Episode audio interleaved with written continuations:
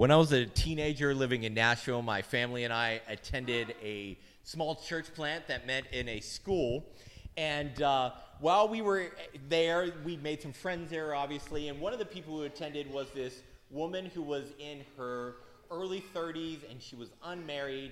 And I remember overhearing this one conversation with the pastor, and this is what he said to her. "Since you don't have a husband, I'm the authority in your life.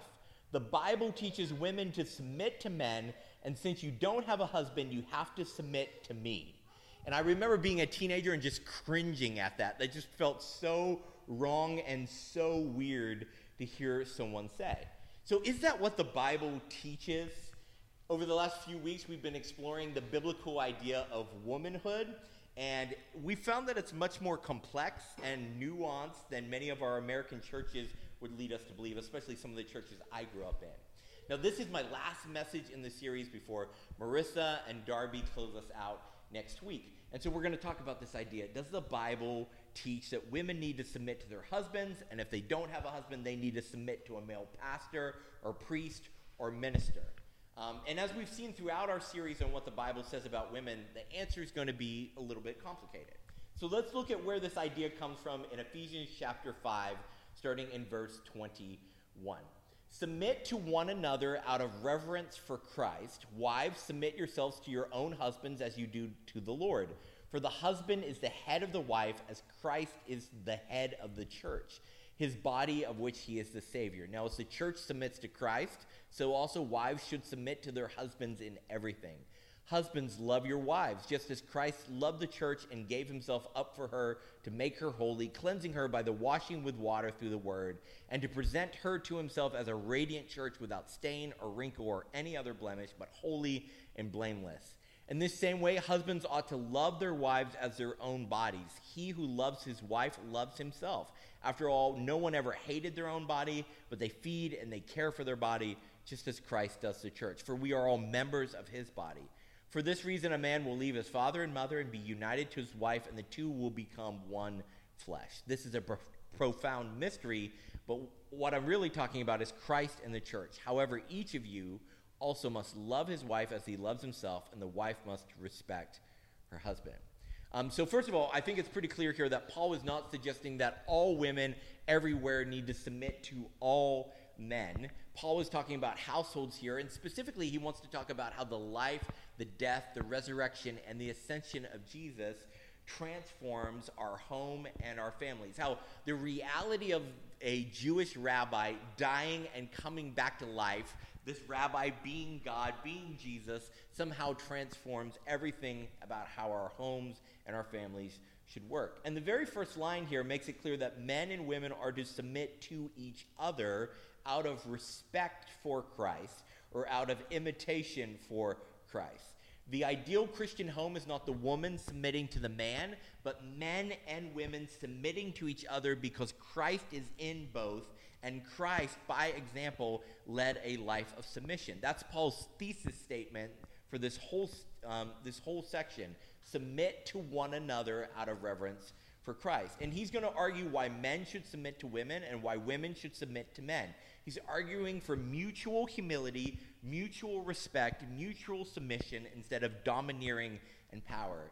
First here, though, he talks about why women should submit to their husbands. And his argument is the husband is the head of the wife as Christ is head of the church. Now, the idea of headship doesn't mean the man is in charge and the woman has no say, and it's just like the man's the head and that's it. Rather, scholar R A Robinson says this: "It is the function of the head to plan for the safety of the body, to secure the body from danger, and to provide for the welfare of the body.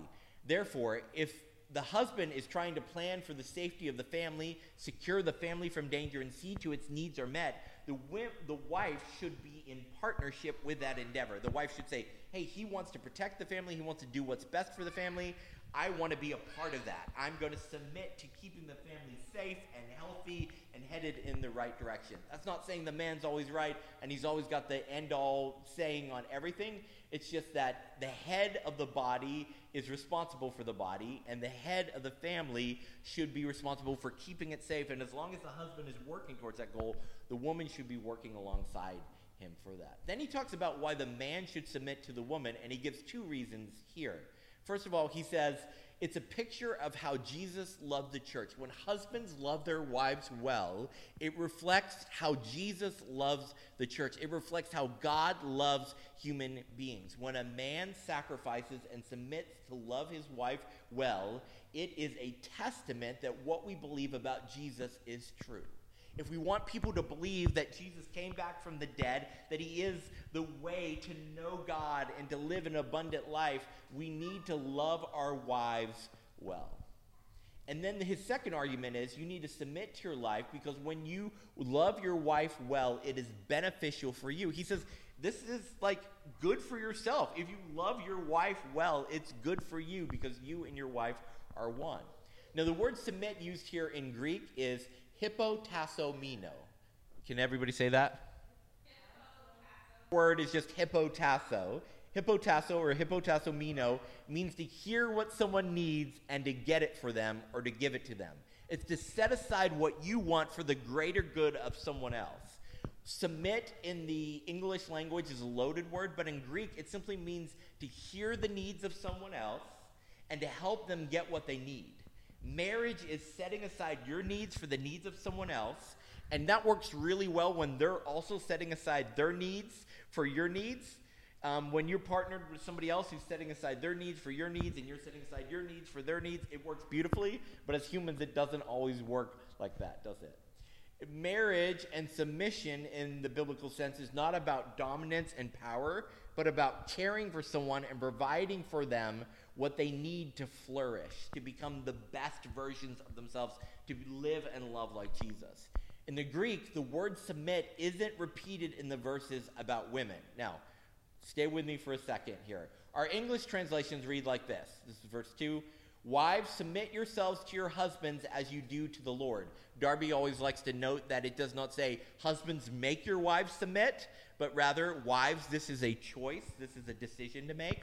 But that word there, submit, is not found in the Greek. In Greek, it literally reads like this, wives, to your husbands as you do to the Lord. In context, Paul is saying, obey each other. Care for each other. Give each other what they need. Set aside what you need to meet the needs of your spouse. But he's not specifically calling out the wives to submit to husbands or men. Once again, if you look down a little bit farther, the verse in English reads, now as the church submits to Christ, also wives should submit to their husbands in everything. That's how it reads in English. In Greek, it literally says, now as the church submits to Christ, so wives to their husbands in everything. English translators have emphasized female submission while the text only implies it. They've made sure they get that word in there before it mentions anything about the women. But now the next verse commands husbands to love their wives as Jesus loves the church as an act of submission. Because remember, what's the thesis statement up there? Um, sorry, in verse twenty-one. Uh, previously I said verse two. Verse twenty-one says, submit to one another out of reverence for Christ. So in all these verses about women and in all these verses about men, it's implying submission for both, but English translation translators have only added submission into the verses about the wives. We've downplayed the idea of submission on the man's part in our English translations. We added the word submit into the verses about women because it is implied, but it's also implied in the verses about husbands as well.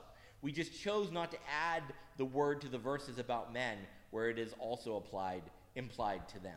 Now, my uh, Calvinist friends, uh, they love Wayne Grudem's systematic theology. It's essentially like their second Bible. And uh, Wayne Grudem argues that there is no such thing as mutual submission, that in submission there is always one person who is dominating and one person who is surrendering. And I just don't think that's realistic. He says, his example is that for Jesus, for instance, we submit to him, but he doesn't submit to us. But that's exactly what happened in the garden when he was headed to the cross, and he set aside what he wanted to avoid the cross, to avoid drinking the cup of sin and death and judgment. And instead, he said, I'm going to do what's best for someone else. He submitted to our needs rather than demanding his own rights. And when we Um, when we imitate Jesus, we're doing that exact same thing. Mutual submission does not demand that there always be one dominant person and one surrendering person. Mutual submission does work. It happens all the time, and I believe even in the example of Jesus. Paul goes on to argue that when a man surrenders for the good of his spouse, he is actually helping himself. And Paul cleverly plays on this idea of marriage from Genesis that Jesus quotes in his ministry as well. Genesis two twenty-four says, "For this reason a man shall leave his father and mother and be joined to his wife, and they should become one flesh." In the beginning, in the book of Genesis, when man and woman are created, God says that he takes Adam and he splits him in half and makes Adam and Eve two split pieces of humanity. In marriage, those two split pieces come back together to form a new person. Paul is arguing that in marriage, there is no longer the man or the woman, but a new person that is a combination of the two. It's not that the man dominates and that the woman just has to follow along. It's that in marriage, the man and the woman are no longer just themselves. They are now united into a new being. The idea is that the two sides of ourselves are working in in harmony instead of wrestling for control. That's what mutual submission looks like. You have two sides to this one person that you are in marriage, and mutual submission means you're working in harmony, you're headed in the same direction, you want the same goal. You're not fighting each other for dominance. Let's look at the final verse here. In it, it says,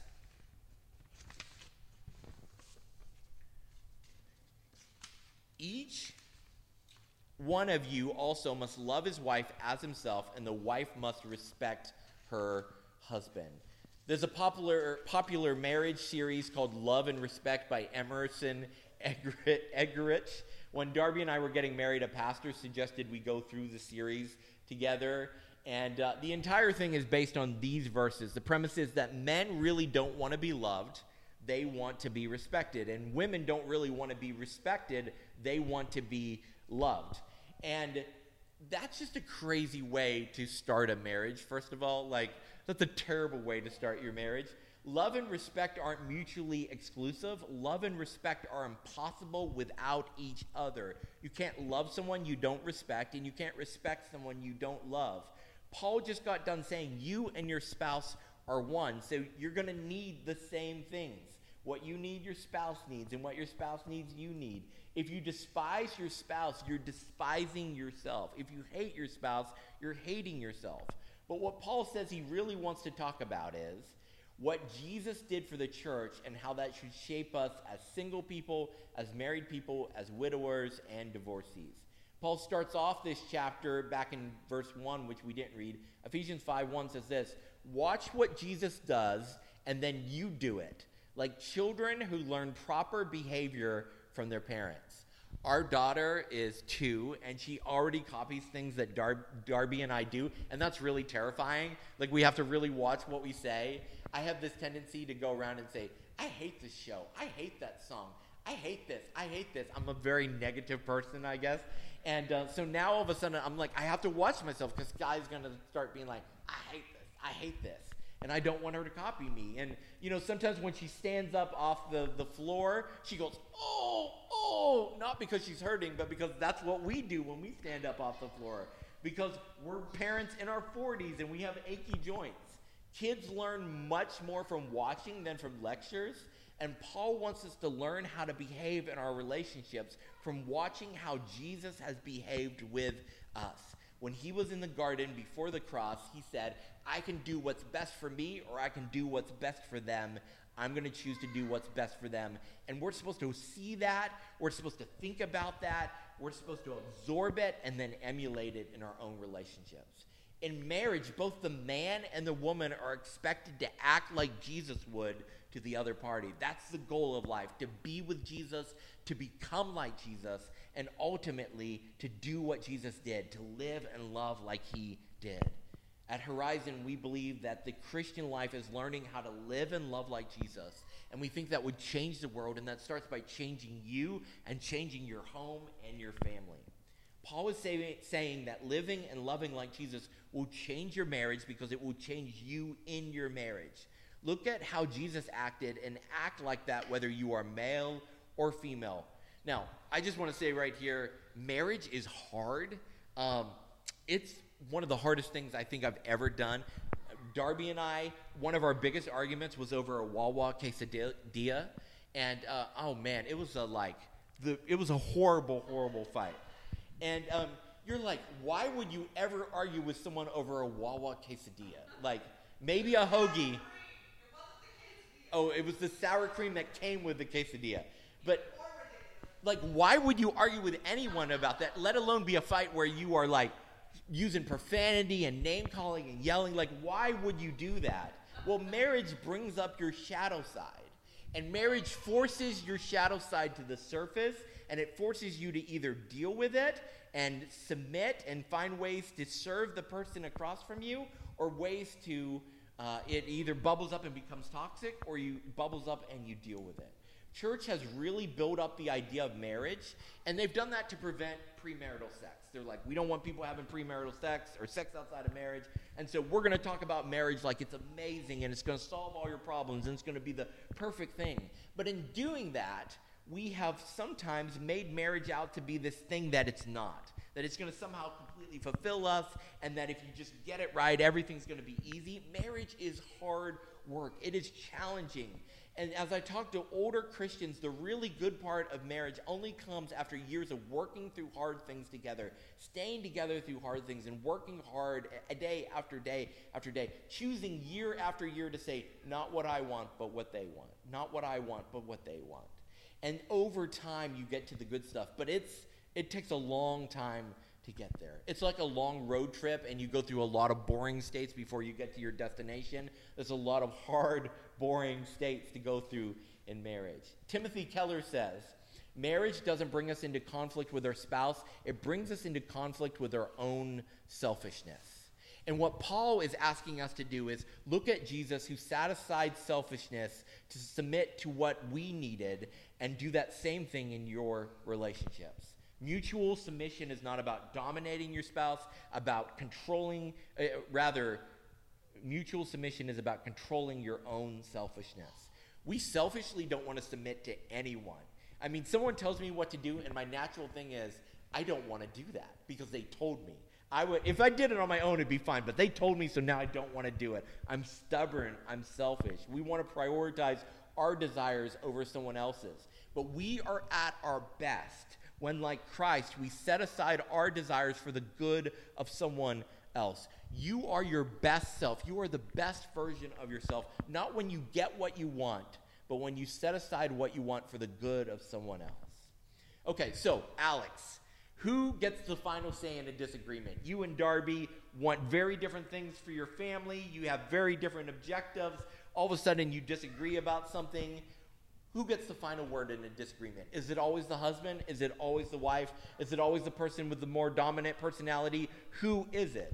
Well, we both do. Like, there's times where Darby has the final word in a disagreement, and we talk about a situation, and I think we should do this, and she thinks we should do this, and sometimes she gets the final word. And then sometimes I do. I trust that the Spirit of God in her has the ability to disagree with me through her. If you never let your spouse disagree with you, you believe that the Holy Spirit in them has no right to tell you that you're wrong. You think you are more important. You think you have a higher authority than the Holy Spirit who dwells in your spouse. Sometimes God will speak through your spouse, and sometimes he will speak louder through your spouse than anyone else. When Darby and I first came to Philadelphia and we were talking about where to plant, and we were driving around to different places, we ended up crossing um, right out here on Lancaster Avenue through Bryn Mawr, and I said, let's get out and pray, and I got out and I prayed, and I felt in a still small voice that God was speaking to me and telling me to plant here. And now just a few blocks down from where I got out and prayed, we were meeting in a building. Um, Darby, though, didn't feel that. When Darby and I were praying about where to plant um, in the Northeast, we both prayed. We took some time to fast and pray. We both came back together. We didn't influence each other's answer, and we both had written down Philadelphia.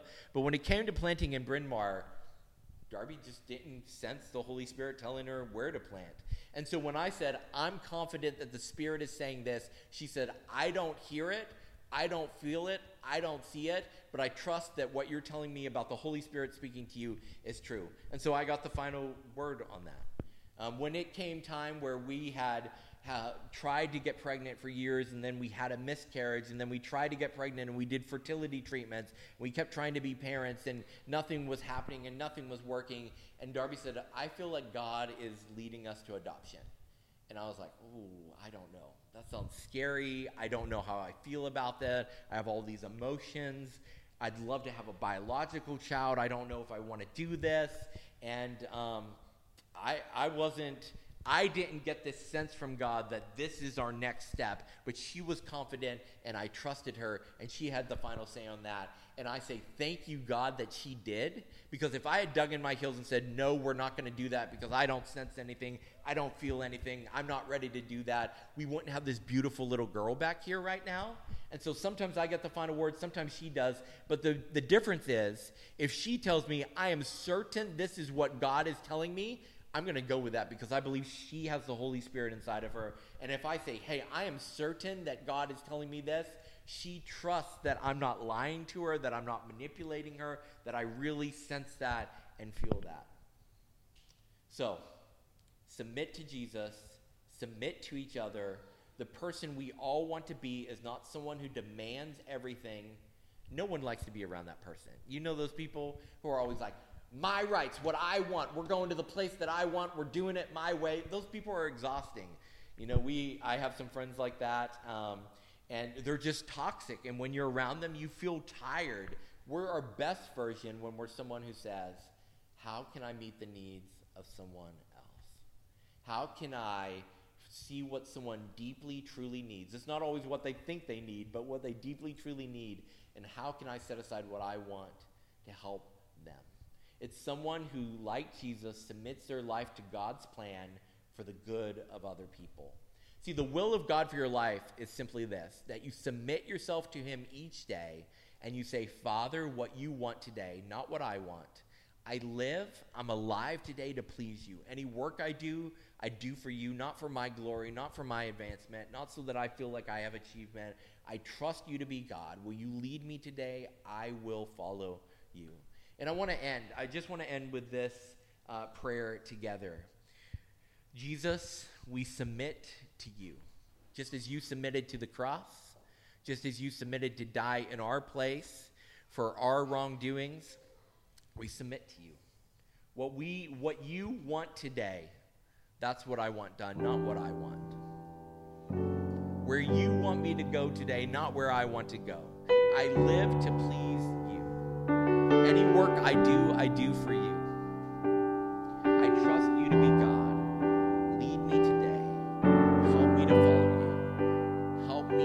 Decide what I want for the good of those around me. Male or female, made in God's image, filled with God's